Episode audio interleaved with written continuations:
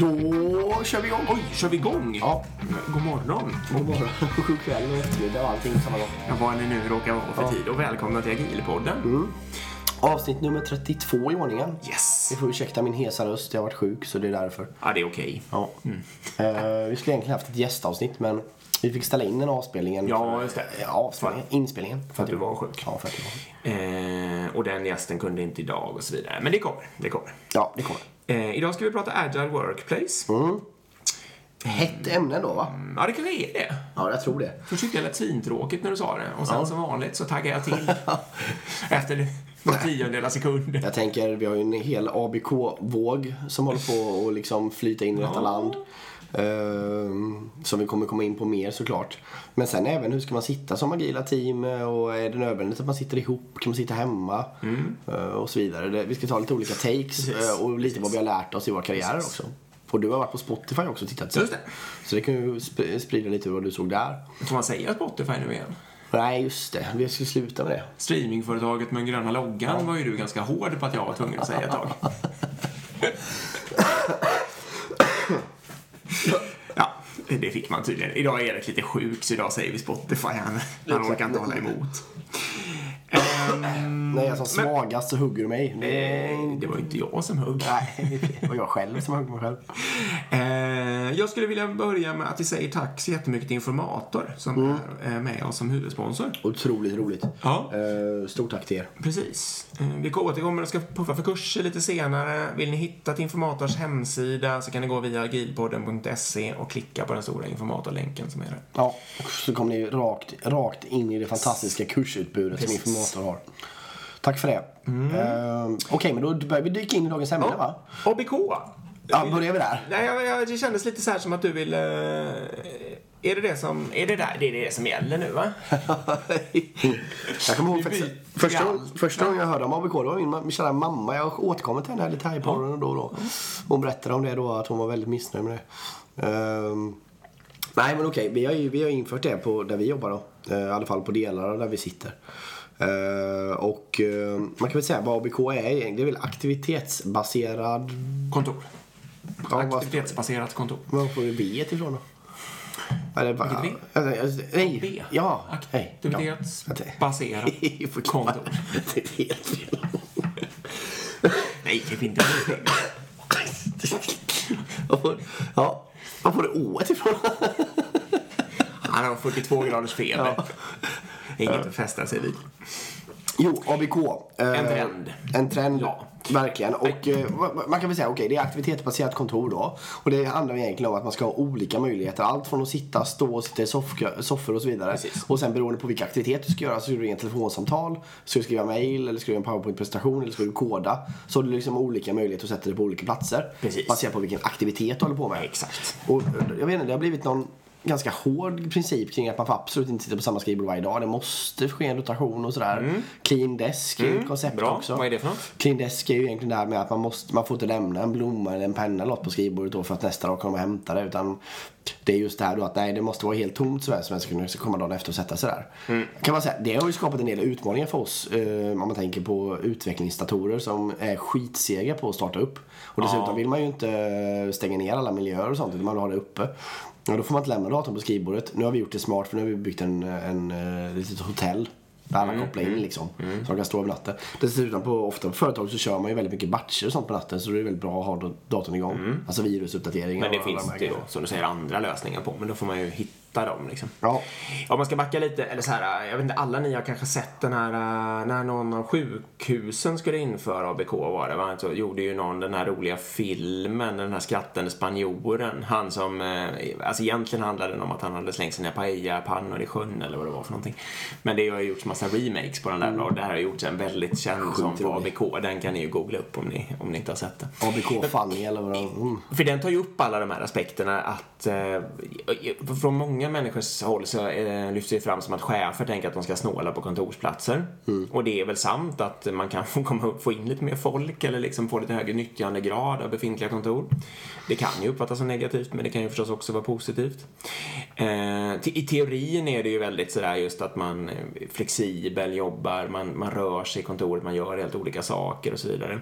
Men i praktiken så lyfts det ofta fram som att jaha, nu måste jag komma klockan sju på morgonen för att få en arbetsplats och sånt där liksom. Um, och ja, det finns för och nackdelar och jag skulle väl själv känna att det passar ganska bra. Nu, det här blir ju fördomar då, för jag har inte lett någon sån verksamhet. Men typ för en inköpsverksamhet eller något sånt där. Eh, om det sitter massa inköpare tillsammans. Ja, nu hamrar han här i huset också. Ja, ni får leva med lite störljud. Ja, Ehm, Förhoppningsvis slutar man snart. Vi kan inte styra över. Nej.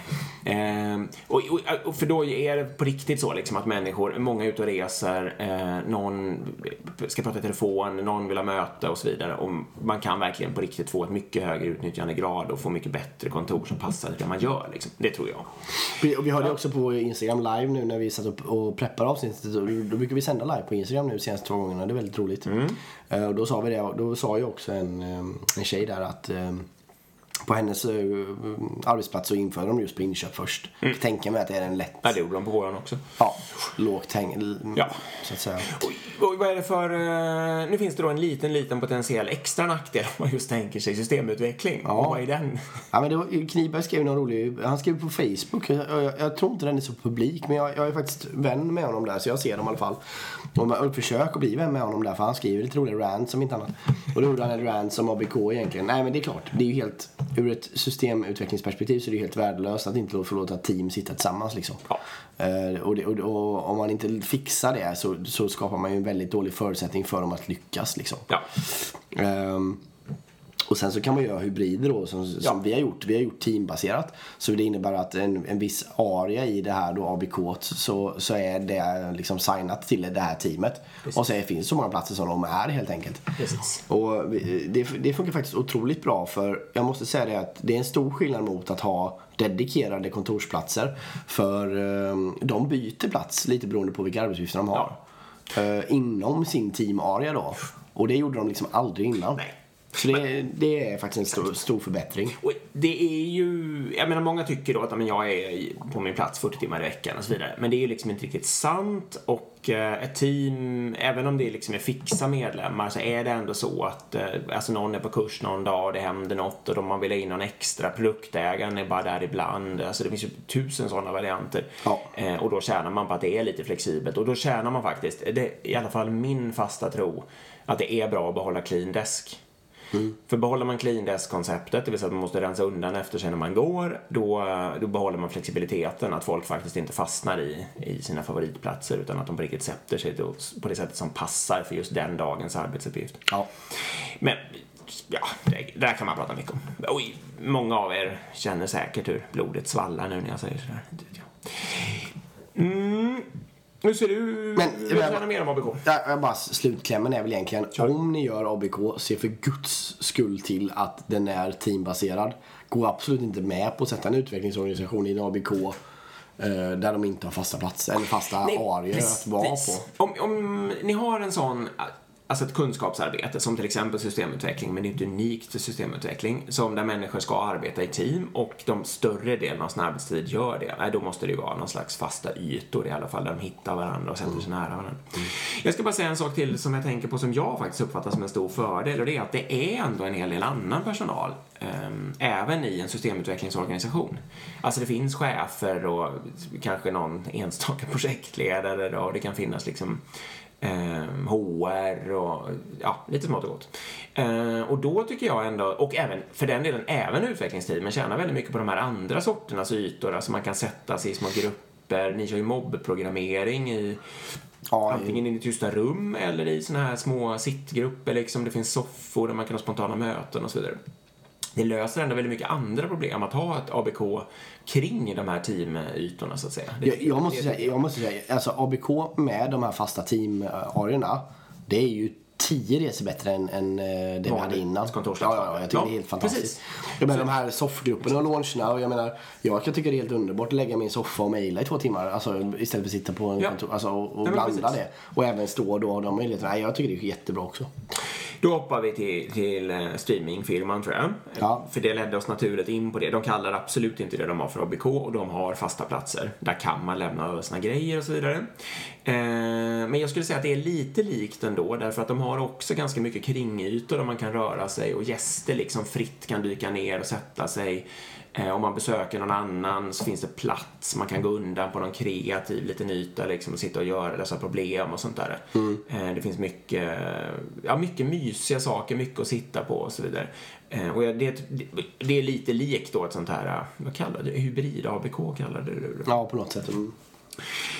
Eh, om man går vidare med dem så har ju de, ska bara nämna några smarta saker, så har de till exempel, ehm, kanske vi har sagt förut, men om man ska hämta ut ehm, kontorsmaterial eller för den delen alltså såna här uh, möss och tangentbord och sånt där, vad det nu kallas. Eh, då har de liksom inget attestförfarande, att måste sitta någon chef och godkänna det. Va? Utan, nej. Då har de helt enkelt ett litet ställe där vem som helst kan gå och plocka, men priserna syns väldigt visuellt. Mm. Så går man och tar ett nytt tangentbord så ser man att det kostar 500 kronor eller vad det nu kostar. Mm. Och så får man själv fatta sitt beslut lokalt om det är värt det för firman liksom. Eller om man Mm. ska behålla sitt gamla eller vad det nu är.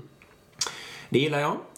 Ja, man får ju tänka då att de sparar in. Det är lite som sådana här eh, på golfbanor så brukar det stå, alltså brukar det finnas korv efter nio hål liksom.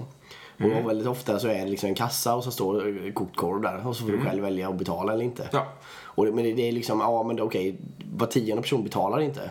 Men å andra sidan, det kostar liksom inte det kostar mycket mer att ha en person som står och kontrollerar Ja, det liksom. Och det är väl samma sak här. Att ha en enhet som kontrollerar alla de här tangentborden och allting. Det kostar mer än förluster på att någon tar lite för ofta liksom. Exakt. Och hela den, eh, jag menar den som på, ett, på riktigt har behovet också slipper ju väntetiden. Man Ja. får ju ett, ett flöde. Ledtiden är väldigt kort. ja. Exakt. Den- Det är bara den promenadavståndet från där den råkar sitta till det här stället som, liksom, som det är hela ledtid. Eh, de har ju en gaminghörna, ganska seriös får man säga. Alltså både med eh, alltså såna här eh, fotbollsspel och sånt där, men även eh, mycket, jag kommer inte ihåg vad det var exakt, men det är ju dat- speldatorer var det väl och kanske även tv-spel liksom. Eh, och det var ju verkligen avskilt, så där kan man ju verkligen spela så att det låter och så utan att det gjorde någonting. Ehm, och sen har de ju också, och det, det här kan man glida över lite på, vad är bra att ha? Det är faktiskt bra att ha ganska mycket olika ytor och grejer. Alltså man får gärna ha, de har en sån här liten aula, de har något ganska schysst café som man kan arbeta i. Liksom stora öppna ytor, små mysiga ytor, en del rum. Ja, Ja, variation är bra där tror jag. Ja, det är det faktiskt. Man lär sig uppskatta det, man använder det till olika saker och alla hittar liksom det som passar dem på något sätt. Jag är väl också lite i den, eh, man kan liksom möblera sig ur olika problem. Till exempel är konferensrum ofta ett bekymmer på många. Det finns för få, de är för svåra att boka, de är uppbokade och där, där. Om man liksom har någon slags kombination av öppna ytor där man kan välja att störa varandra lite genom att vara i närheten av varandra och sånt där. Och ju fler som måste ha möte samtidigt, desto större blir det. Men man kan ändå få en enorm flexibilitet jämfört med att det bara finns ett visst antal fixarum. Eh, och de liksom är, antingen är de upptagna eller inte. Man måste tänka på att boka dem i tid och så vidare. Och så vidare. Det, det stoppar liksom arbetsflödet. Eh, så det gillar jag. Och det, så ser det också då ut lite till exempel på Spotify. Ehm, Vi kan också säga det att vi har gjort försök att få in både pingisbord och bollhav på vårt jobb. Ja. Utan framgång. Precis. Men däremot har nog jag uppfattat att jag skulle våga... mm, Tv-spelsidén kör vi nu. Tv-spel kör vi nu, ja. Och jag skulle nog våga klämma upp darttavlor och sånt där. Ja. Det hade vi ju sist också. Ja, vi körde ju dart-tävling varje år. precis. VM i dart. Och jag skulle nog våga sätta det på ett pingisbord någonstans som jag tyckte det fanns plats. Just nu är det, mest, det är nog mest en utrymmesfråga faktiskt. Ta Jag bort konferensrum, Mm. konferensbord och köra pingisbord istället. Det kan man fortfarande sitta och köra och jobba på och sen så kan man spela liksom i Ja, paus. precis. Men det var ju det som var vår tanke den förra gången vi fick nej också. Ja. Men vi stretar på. Mm. Jag vet, någon dag kanske vi får in det. Jag ska säga också, jag besökte ju två stycken sådana här, det som kallas ofta för labb då, men det är alltså ut, vad sjutton är det egentligen? Det är ju att man gör utveckling av nya tjänster, så kallas det för labb ofta om det är på ett stort verkstadsföretag. Liksom. Ja. Skitsamma. Det var också väldigt, så jag ska bara, vad jag egentligen ska komma till är att det är liksom inte bara Spotify, utan Nej. det var väldigt likt. De hade kanske så här till exempel pallar som de hade gjort i olika, alltså vanliga lastpallar som man kunde sitta på, som man möblera om med och sådär. Man kunde liksom få till olika kreativa, mö- gör ditt eget lilla möblemang hur du vill ha det och sådana saker. Också mycket öppna ytor, mycket kaféytor. Eh, Det ena labbet körde ju strikt XP med eh, Mm. parprogrammering. Och då hade de ju strikt möblerat upp så att utvecklingsdatorerna eh, alltid hade det här med dubbla möss, tangentbord, skärmar och man liksom naturligt leddes in i att eh, verkligen parprogrammera dem. Mm. Eh, och det, precis, det, det var det jag skulle komma till egentligen. Tänk på det liksom. Vill ni få till mobbprogrammering, se till att möblera en ordentlig mobb då. Ja. Vill ni att de ska köra parprogrammering, se till att möblera upp det så att det blir det då.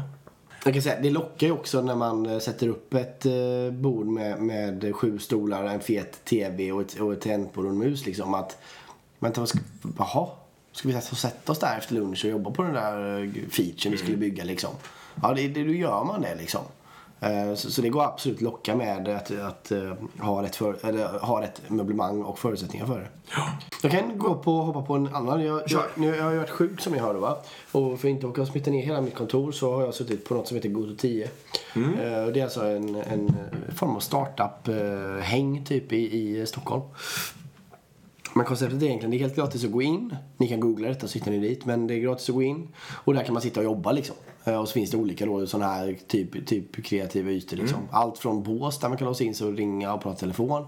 Till liksom konferensrums med, med projektor och, och, och tv-apparater och grejer. Det finns även en del tv-spel såklart om man vill göra sånt. Eh, Och det finns även en scen eh, så man kan ha större presentation för lite mer folk och sådär. Och det gör de även på kvällar och sånt vet jag. Eh, Så det kan ju också vara så lite mer satellitaktigt man kan eh, nyttja liksom. Det finns flera sådana ställen jag vet i Stockholm som är gratis att sitta på. Så fast man jobbar någon annanstans kan man liksom, om man funderar på satellitkontor så kan man ju som ett första steg testa och sitta där några stycken för att se hur det funkar och sådär. Och om man, man behöver ha möten eller jobba mellan olika organisationer och så vidare så går det precis, precis som du säger, det går nästan alltid att hitta något sånt om man bara är lite kreativ. Om man känner sig lite hemma på ett hotell går det nästan alltid att hitta utrymmen i anslutning till lobbyn. Ja. Eh, Sådana här science parks, Södertälje Science Park till exempel, eller Lindholmen i Göteborg. Det, är liksom, det finns plats, man, man får sätta sig, de vill liksom ha folk dit. Ja, Eh, Så det går verkligen. det går att hitta. Precis. Ehm, då glider vi till satellitkontor kanske. Ja, vi gör det. Ja. Ponera att ni har en stor verksamhet. Ni har kanske eh, problem att få folk liksom att vilja... Ni kanske är en bit utanför en stor stad kan man säga. Eller på ett oattraktivt ställe av någon anledning. Ja, eller men det kan ju vara om man tar Stockholm, det kan ju vara att man sitter i Kista och så har man folk som bor söder om. Det helt, går ju liksom inte att ta Nej, det är sig. jobbigt. Till exempel. Inte med bil i alla fall. Nej. Det är jobbigt. Eh, då kanske man vill öppna ett satellitkontor.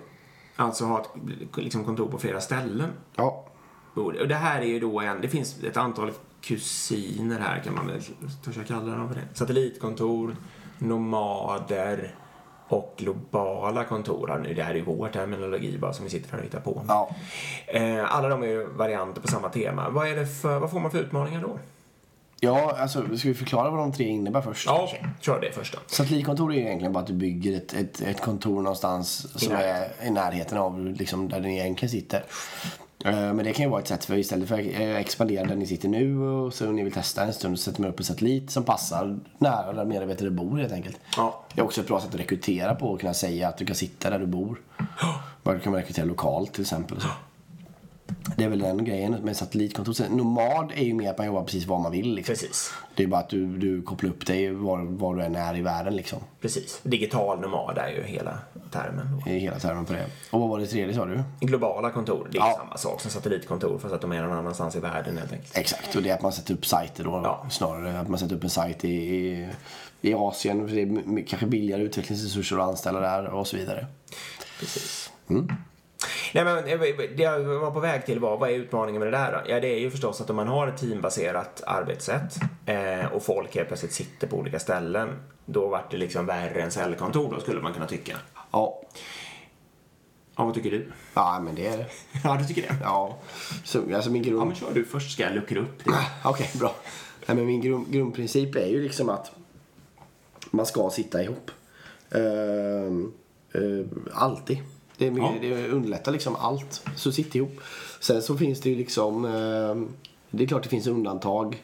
Eller förutsättningar som gör att det inte går liksom. Ah, okej. Då, får- då ska man anpassa. Man ska ju verkligen se det som ett stort undantag och, och jobba för att motverka det så mycket som möjligt. Eh, tycker jag. Och, och då kan det ju vara till exempel att nej men vi lyckas inte rekrytera här vi sitter. Ah, okej. Okay. Det går inte det så går inte det. Då får vi sätta oss i eh, Portugal istället, eller vad det nu kan vara. Ja. För där finns det massor med bra folk som kan eh, vad det nu är, Java då till exempel. Och så får vi bygga upp ett, ett kontor där med 80 pers och så får de göra massor med systemutveckling för oss. Mm. Okej, okay, fine liksom. Men, men första valet ska ju alltid vara att bygga on-site, skulle jag säga, eller bygga på ett ställe. Ja, men det, det håller väl självklart jag med om, om man då till exempel, eh, om man har lyckats klämma ur sig en populär streamingtjänst och lyckats eh, göra en, eh, en ganska cool kultur, så att säga, eh, som många, och dessutom har smäckat upp ett kontor i, i en huvud, mitt i, centralt i en huvudstad, så att många människor söker sig till ens företag. Mm. Då kan man ju sen då, precis som det här företaget har gjort också, kräva, eller åtminstone ha som riktlinje, att man jobbar på kontoret man jobbar inte hemifrån och inte från andra håll. Liksom. Nej, det är ju inte säkert. Vi kan ju ja. säga det. Spotify tillåter alltså inte det. Nej. De tillåter inte att man jobbar hemifrån. Man måste jobba på deras kontor. Precis. Eh, och de får ju utvecklare ändå. Så ja. då går ju det alldeles utmärkt. Men så kan det ju då vara det andra caset, liksom att man kanske är mer ett verkstadsföretag en bit utanför en storstad och har jättesvårt att rekrytera på dagens ja. arbetsmarknad och kanske också då ligger lite efter dem i, i kultur och sådana där saker. Ja, men jag menar bara alla som inte har IT som core business har ju svårt att rekrytera till exempel. Ja. Så, eller alla, även de med core business har ju, jag menar titta på Spotify, herregud de har 40 annonser ute, alla har svårt att rekrytera. Så, ja. Men mer eller mindre såklart. Mer eller mindre, mm. precis. Um, och då, då är det ju bra, precis som du säger, då är det ju bra med det här satellit, smäcka upp det här satellitkontoret. Men sen ser väl jag kanske lite att det är, det är 2018 nu som jag brukar inleda många av mina rants. och det kanske, den, de, alltså de här människorna som vi anställer nu är ofta födda på 90-talet, snart kommer 00-talet. Det finns någon slags naturlig vana vid de här digitala hjälpmedlen, att kommunicera digitalt och så vidare. Och det är det som har lett mig, jag håller på att driva den här frågan om digitala nomader då. Eh, och där ser jag helt enkelt att jag tänker att man kan bygga en digital teamsammansvetsning ja. eh, om man går in för det så att säga. Ja. Och, och, det, och, man liksom är naturligt van och eh, slängd i digitala hjälpmedel. Eh, och lyckas jag med det, det har vi inte sett än. De flesta digitala nomader, om man googlar och tittar på vad som finns, det är ju ensamjobbande. Liksom. Alltså, ja. De gör sin arbetsuppgift själva. Eh, men, men, jag tänker mig verkligen att man ska kunna ha ett, ett, ett, riktigt utvecklingsteam som befinner sig på helt olika ställen i världen men som ändå jobbar tillsammans. Till och med mobbprogrammerare och sånt där. Ja. På bra internet. Så att säga. Ja. Och om jag tror det och sen tror att jag får tag i personal som liksom åt det hållet, då tål jag ju helt plötsligt att ha folk i satellitkontor kanske. Ja. Och liksom på olika kontor. Ehm, och nu, det företaget vi jobbar på, där tittar vi på att sätta upp ett sånt här kontor mm. och jag hade just precis en diskussion, vad ska vi ha för strategi då? Ska vi kräva liksom att hela team, alltså att vi ska organisera om alla team så att det liksom är storstadsteamen versus de som är en bit utanför baserat på människors personliga önskemål slutsatsen av det var väl lite, ja det kan väl hända att vi hamnar där, men vi börjar, vi provar. Det kanske ger sig. Ja. Vi öppnar upp för att folk flexibelt och frivilligt själva får tänka ut liksom, att de ska sätta sig där när det passar dem. Mm. Eh, och så ser vi vilka det är och lite hur bra det funkar, samlar erfarenhet och sen kanske vi liksom ja det är lågt hängande frukter kanske man stuvar om några team och så Ja, det är bara att låta det själv organisera sig. Ja, precis. Och inte förstås låta det vara på något dumt sätt i lång tid, men lite försiktigt skaffa sig erfarenhet. Ja, ja, ja jag köper det. Och precis. Däremot, den tesen vi har kört än så länge, om vi pratar globala kontor, det är ju ändå att man har, då har man ju haft två team. Alltså man, ett helt team har ju ändå bara varit på en plats. Ja. ja. Och det är väl, har man volym för det är det ju bättre att göra så liksom. Till och med gå ner till tre personers team skulle jag nog säga så har, har ni ett team i Indien och ett i Sverige så att säga. Så det, och alltså, finns det bara utrymme för sex personer så är det ändå bättre att det är två stycken självständiga team som, som liksom synkar sina leveranser. Men som ja, det tror jag också. Ofta ja. tidszonen blir så krånglig också. Ja, tidszoner. Det blir, det blir problem istället för en möjlighet. Ja, exakt. Mm. Ja, och nämner vi globala kontor eller kontor på olika ställen så är ju videovägg eh, bör ju nämnas också. Ja, har vi pratat om förut. Ja, men vi kan nämna det igen. Det, det, det, det funkar väldigt bra. Man kör alltså någon form av det finns ju massor med olika programvaror, men säg Skype till exempel. Att man kör bara ett live-videosamtal som går dygnet runt helt enkelt. Ja. Så man ser varandra i kontoret. Man sätter upp kameror uppe på väggen som, som inte visar någon skärm eller så såklart. Men som visar en överbild och sen har man en mick och grejer som funkar där liksom. Så man helt enkelt kan gå fram och prata med varandra. Det är jättebra idé. Mm. Då, då blir det mycket, mer, mycket närmare samarbete på en gång. Man ser vilka som jobbar, man ser vilka som är på plats och Ja. hela det här. Och nu ska vi se, min tes är väl, och det har väl vår erfarenhet visat också, att det är två saker då. Steg ett är ju att skicka, alltså ska ni göra såna där internationella uppsättningar och få folk att samarbeta, skicka dem kors och tvärs. Ja. Inte alla, men många liksom, åtminstone under någon tid. Eh, Så att några från det ena stället är liksom på det första stället är några sprintar och vice versa.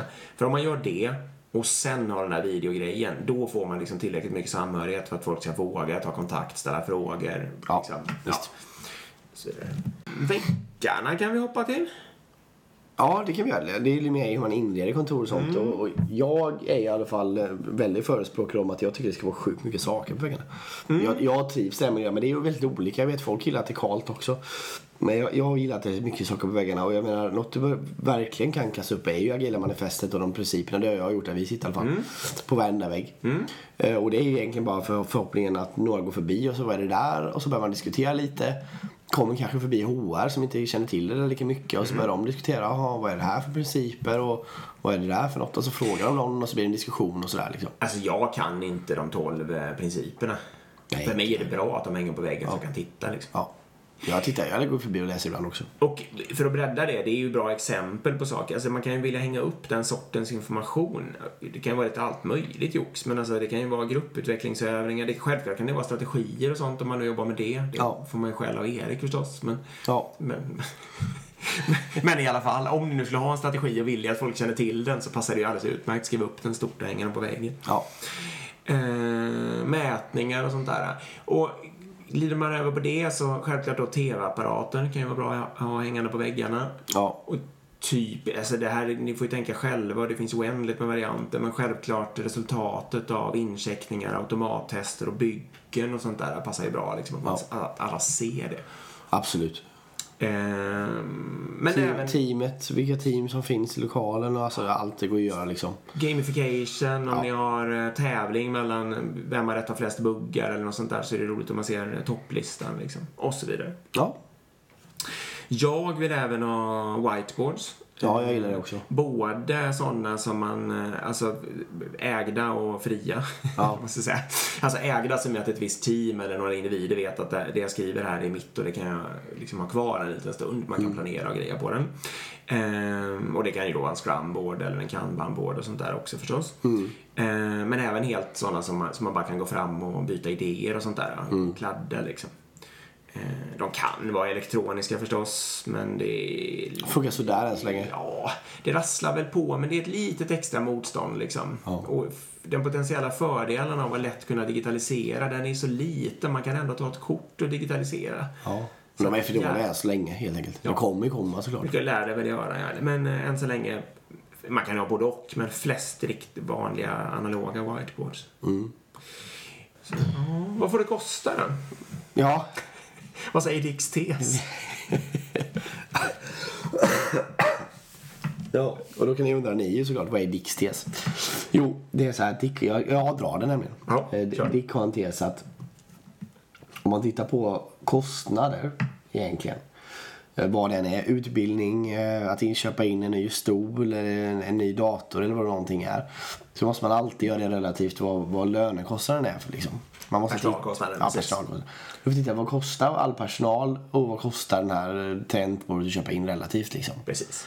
Och så måste man ta och avgöra, okej är det rimligt att köpa in det här eller inte? Och då blir det liksom nästan alltid, ja det är helt bisarrt att inte köpa en mus för 1 och 5 när vi betalar 75 i lön eller vad det kan Ja, vara. och precis. Och liksom, det är klart att jag inte heller tycker att man kan vara hur slarvig som helst eller något sånt där. Men jag avskyr den här dumsnålheten. Eh, att, att det liksom sitter någon och inte kan jobba ordentligt därför att man har sparat in på ett plural site-konto eller något sånt där. Ja.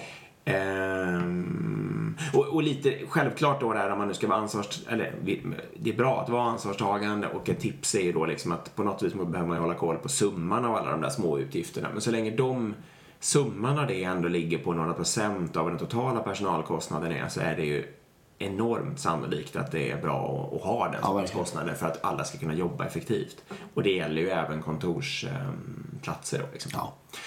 Ehm, Nej, verkligen. vad är det man pratar om? Ja, det kan ju bli, eh, ja, jag jobbar mycket med kontor på sista tiden, men det kan ju ticka iväg till liksom, det kan ticka iväg, men, men ofta är det några tiotusentals kronor per år och individ som en sån här kontorslösning kostar. Ja.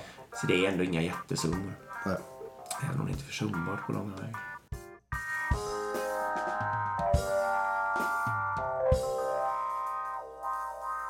Då börjar vi avrunda dagens ämne. Det gör vi. Jag tror vi har försökt täcka in det mesta.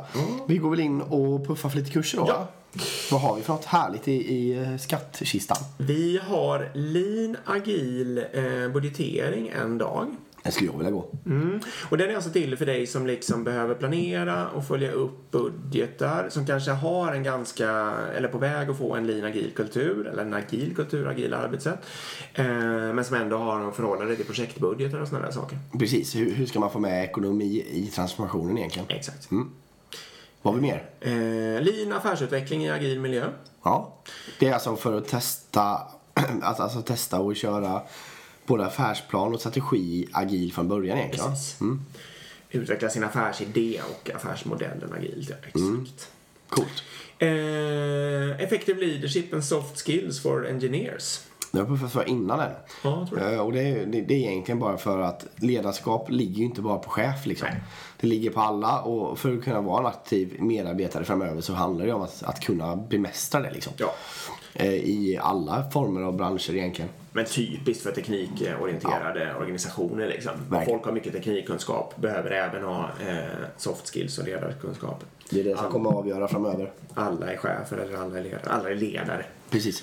Så alla de här tre kurserna hittar ni såklart på deras hemsida va? Eh, dit hittar ni lätt via att klicka på agilpodden.se och sen in på informatorloggan där.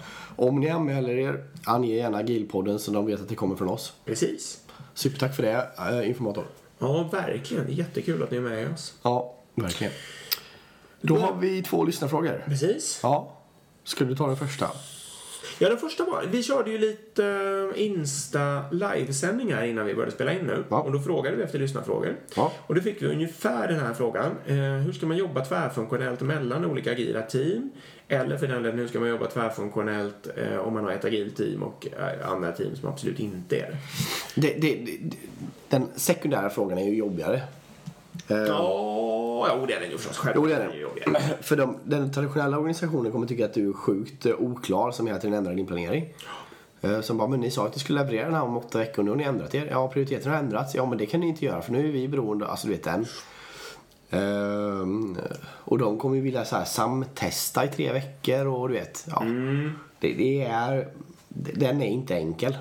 Ehm, man får väl försöka bygga lösningen så, så man blir så absolut oberoende som möjligt av dem. Liksom. Ja. Att man kan feature-toggla det på något sätt och leverera det utan att ha beroendet att de måste samleverera det och Ja, sådär. feature-toggling, kan ni det är det ju drömläge, det måste man ju säga. Ja. Alltså gör all funktionalitet i förväg men har den avstängd.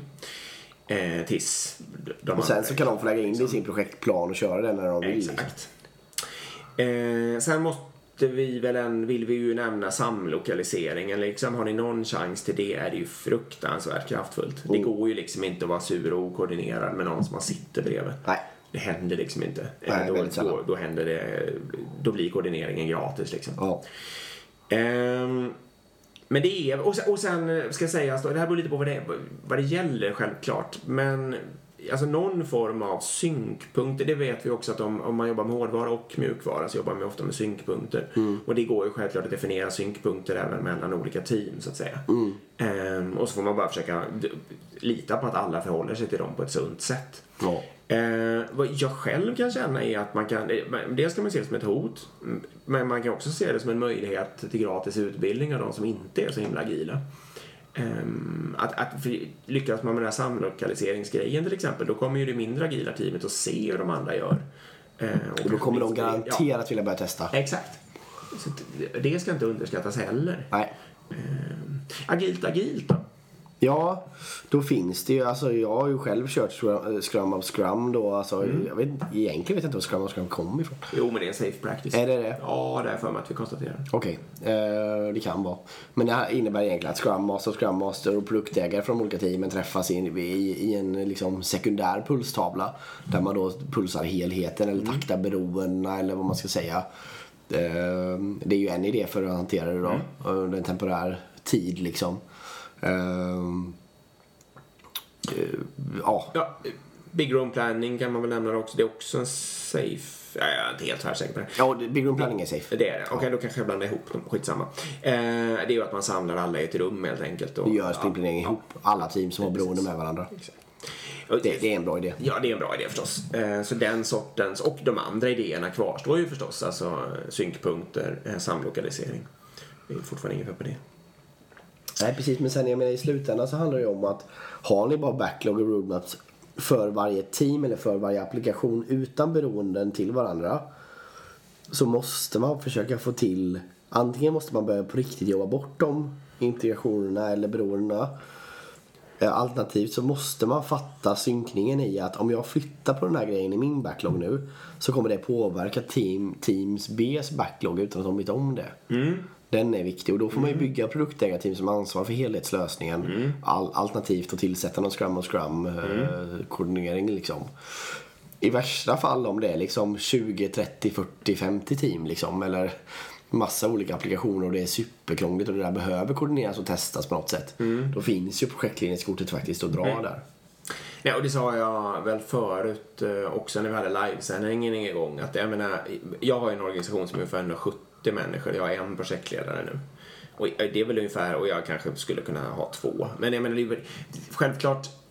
Eh, dels som du säger, det kan vara superkrångligt. Men också lite kan jag tänka mig att spela det kortet när det liksom är en liten leverans i, om man har en riktigt stor organisation som, Ja. som det är ju, vi pratar om, det är ju 1500 människor eller något. Man har en liten leverans i ena änden och en annan i andra änden och det är inte så ofta som just de två leveranserna behöver synkas och så Nej. har man några sådana beroenden liksom. Men det ändå är väldigt viktigt att man får till det. Ja, då är det väl orimligt att organisera om och samlokalisera och flytta och hålla på. Ja. Liksom. Då kan man ju tillåta sig någon slags koordinator snedstreck projektledare. Ja. Absolut. Eh, bara man är medveten om att det är ett undantag som, som passar för just det. Och det är en temporär lösning också. Ja, precis. Det är en temporär lösning. För är det en permanenta flöden så, som man kan se i flera år, då är det mycket bättre förstås Då får man bygga om. Exakt. Bra. Ja, men det är väl det. Hop- hop- Hoppas det gav någon idé på hur, ni ska, hur du ska lösa ditt problem. Ja. Och den andra frågan ska du läsa upp. Ja. Men den kretsar kring stora organisationer. Exakt. Eh, och eh, först och främst så tackar han för en eh, trevlig podd. Ja, Det är ju väldigt roligt. Ja. Eh, men, eh, nej, men frågan är egentligen att eh, hur ska man arbeta agilt i större organisationer där, det, där man finns mycket ryggsäck som försvårar. Då till exempel gamla system. Mycket förvaltning, förvaltningsplaner, vi och dem-tänk och, och så vidare. Då. Och eh, enligt den här brevskrivaren då så är också en av de vanligaste frågorna är eh, hur man ska arbeta med dokumentation. Liksom, är user stories eh, tillräckligt? Eller hur ska man eh, hantera dokumentation? Eh, och även manualer för att förstå ett system. Det här känns lite 90-tal om jag ska vara ärlig. Men, men eh, visst, absolut. Eh, Jag menar, ja, vi kan komma in på det. Jag ska inte gå på lösningen riktigt. Det, bara, det, bara börjar brinna i mig när jag läser. Ja, och sen så kommer även hur man ska testa då. Och dokumentation, kopplat till dokumentation. Han skriver här att det finns en strävan på arbetsplatser att alla vill jobba agilt. Eh, både IT och verksamheten. Och en del är faktiskt agila också. Eh, och vissa kanske inte har kommit så långt då. och vissa tror att bara man kör eh, user stories och sprintar så är man agil. Men allt annat är som vanligt och- vattenfall liksom. Eh, Så det var väl frågan. Det var mycket, Ja, mycket ja. information i frågan. Men det var väldigt, väldigt, väldigt bra fråga måste jag säga. Jag tror du, kör du. Jag tror du så håller på att spricka annars. Alltså för, om vi bara går in på manualer. Det får man ju absolut inte under några som helst omständigheter skriva idag. Uh, jag menar, det finns ju ingen anledning överhuvudtaget att göra det. För det första så, om du måste ha... Det finns några... ja, det stämmer väl ändå. Jag ska bara slå upp lite manualen där till Spotify. Hur man startar. Jag vet, eh, nu har jag många bollar i huvudet här, men jag vet min svärfar, han ringde mig när han köpte en iPhone och var helt förkrossad. För han är liksom en gammal sån här eh, ingenjör, pensionerad ingenjör. Som liksom har jobbat i Försvarsmakten hela sitt liv och liksom, du vet, otroligt noggrann och följa saker och sådär.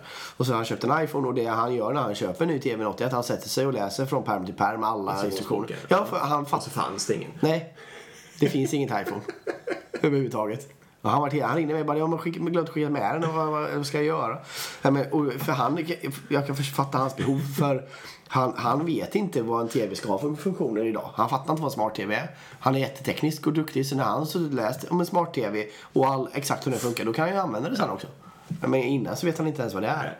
Eh, Men, men okej, Eh, det var, det var en, sidopunkt. Jo men för det första är det så här att om du måste ha en manual till ett system så måste du bygga om systemet. För då är det ju felbyggt liksom. Ja, är fel. Eh, ja, I jag menar, GUIT är fel, ja precis. Jag menar, är det så jävla avancerat att du måste ha en manual där man ska gå in och läsa så, så, är det no, så måste ni bara titta, börja titta på hur kan vi bygga om detta och skapa lättare flöden för de som använder systemet. Ja.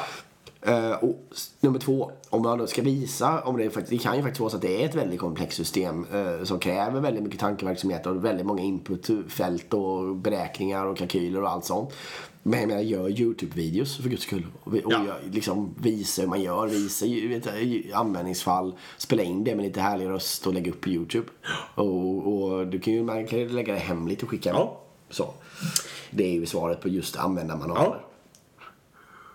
Vill du fortsätta ranta eller ska Nej, koppa in du nu. Jag måste vila min röst lite. Okej. Ja, För om vi hopp, liksom själva kärnan i frågan är ju lite det här. eh, Det är mycket arv helt enkelt. Det är mycket processer och grejer. Eh, och, och, och gör man. Jag kan känna två saker. Dels kan jag känna att man då behöver, det behöver ju finnas ett mod och man får ju på något vis Kanske, det här beror ju så himla mycket på vad det är för chefer och vad folk vågar och sådär. Men ponera att eh, man liksom kan titta på, eh, tillför den här processen som helhet någon, någon fördel liksom. Och som, om man är ganska säker på att svaret är nej, då kan man ju bara skrota alltihop och börja på ett blankt papper. Så man måste liksom försöka överväga den sortens lösningar. Det andra jag kan tänka, som jag direkt kommer att tänka på det här, det är ju liksom att eh, jag kan ibland tycka att det är mycket lättare på eh, förvaltning, stora förvaltningsorganisationer att bli agil än vad det är i nyutveckling i traditionella organisationer. För när det kommer till nyutveckling då är det mycket det här med business case och det är liksom mycket projektorganisationer och det är- det är resursallokeringar i procent och det ska räknas timmar som man kräks och fan måste. Ja, och verksamheten följer upp stenhårt. Ja, för det är aktuellt och de följs upp på det liksom. Men om man däremot har en, det som kallas för förvaltning, då har man troligtvis en burn rate. Man, det kostar något i fjol och man lägger upp samma budget nästa år. Man får liksom en naturlig personalmängd som, som man då kan skapa team av, som liksom får jobba med den här frågan kontinuerligt och bygga sin kunskap och kompetens. Man får liksom den här sköna teknikorienterade eh, te, eh, linjeorganisationen som lätt blir skrumteam så att säga. Precis. Man får försöka rida på den, göra, ja, göra den resan som jag just sa och försöka få till det helt enkelt. Ehm, och så liksom utveckla det hela agilt därifrån och sen då öka värdekedjan, alltså få med verksamheten både på krav och, och sen nedströmssidan. Liksom. Få tätare och tätare produktionssättningar. Jag, får jag säga en sak till? Ja. Jag hör att du spricker. Men, Ja. eh, jag har ju varit med många gånger i mina förvaltningsteam om att man har velat göra täta produktionssättningar. Verksamheten säger det, orkar absolut inte. Då börjar och då kanske verksam, alltså ner i riktig produktion kanske en gång i kvartalet. Men då börjar vi att produktionssätta varannan vecka. Och sen när vi har kört det ett tag och det liksom hela tiden funkar och så vidare, alltså vi till någon acceptanstestmiljö eller någonting. Då kommer de ju börja komma och knacka på liksom, okej, men då kanske inte vi ska låta det här ligga i tio veckor. Eh, det som ni liksom gjorde efter två veckor och så vidare. Och så börjar bollen rulla lite. Precis. Nu får det komma in. Ja, jag skulle bara... ja, Det var kul ämne. Kul fråga. Alltså. Eh, jag känner att vi går igång här på kvällskvisten. Eh, jo, men eh, det är ju också det att eh, om, eh, ni måste, på gamla system och i gamla sådana här förvaltningsorganisationer så måste ni börja mäta vad är ledtiden från att en idé kommer in till att den är ute i produktion. Ja. Och jag menar att börjar ni titta på den, eh, den ledtiden som ofta är år. I snitt, nog. Eh, precis. På de här systemen. Då är det ganska självklart att man måste göra någon drastisk ändring för att få ner det till veckor eller dagar. Liksom. Verkligen. Och det går att ta, jag försöker göra det, jag håller på just nu själv med att ta legacy-system och bygga om det till en modern applikation. Mät gärna, mät i, i snitt, precis det som Erik säger och så här, och mät gärna längsta och så här, om ni kan ha koll på det. Men mät gärna den kortaste också och även om det är en bugfix. För att det kan vara så här, helt plötsligt, det här, alltså snitttiden är två år eller ett och ett halvt år eller någonting på hur lång tid det tar att få in ett CR. Men om man kollar på den, en, liksom, en lite halvallvarlig bugg, då gick det helt plötsligt på en och en halv vecka. Och det betyder ju att varenda CR skulle kunna gå lika fort som var liksom ungefär lika svårt att göra. Eh, om man bara ville det liksom. Precis. Och det kan väcka ganska Men man har en process som, som försegar den liksom. Exakt. Eh, absolut, och jag menar eh, det man måste komma ihåg är ju att om man får in ett, ett som du säger, ett CR eller en user story eller vad, vad det nu är då en feature-krav eller så och sen levererar man det ett år och ett halvt senare. Det är väldigt stor risk att man har missat värdet då. För Ja, ja. Det, det, menar, det är ju ingen som behöver den där grejen ett och ett halvt år senare liksom. Ja, det kan det göra. Jo, men det är väldigt lite. Så här, om, om ni tänker de, de systemen ni använder idag så önskar ni en feature i de systemen. Antagligen så om ett och ett halvt år så är det inte samma feature ni vill ha liksom. Precis. Så, okej. Dokumentation då. Ja, Det är ju ett hett ämne också. ja. Eh, men min åsikt är ju att koden ska tala för sig själv. Ja. Och det, det är där ni måste börja jobba. Skriv enhetstest, var duktiga på att strukturera kod. Var duktig på att dokumentera kod. Det går att använda Fisheye som är plugin till Jira till exempel. För att se vilka kodändringar är kopplade till vilka olika ändringar vi har gjort och sådär. Så men om det finns, verktyg, finns rena systemstöd för det också. Men, men att, och sen så självklart kan ni ha en historik i Jira och kolla och men vilka ändringar gjorde vi när vi gjorde de här CR-erna och så vidare. Eller featuresna eller vad man nu väljer att kalla det.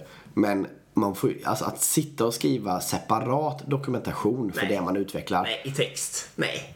Det går inte. Nej, det är inget bra. Ja, men det används inte. Nej, och det, ja, det går inte. För det, det, liksom, det. Ni kommer få lägga massor med tid på det och sen så kommer det alltid att vara inaktuellt.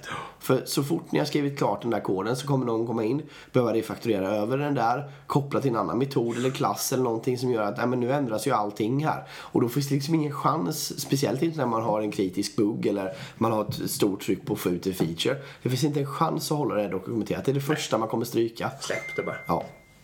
Och liksom eh, tillägg till det, alltså hå- håll huvuddokumentationen i koden och kodstrukturen. Ja. Sen kan man självklart få rita flödesbilder och sånt där på hur datat eller för den delen hur applikationerna jobbar tillsammans och sånt. Det är ju ofta smart. Liksom. Det ändrar ju sig heller inte, alltså det är ju mer eller mindre arkitekturbilder jag pratar om nu. Ja. De ändrar ju sig inte så drastiskt ofta och det kan ju skapa väldigt mycket förståelse när man vill ha ny personal och så. Ja. Det är ju den dokumentationen man behöver. Ja, ja, ja, jag anser det också.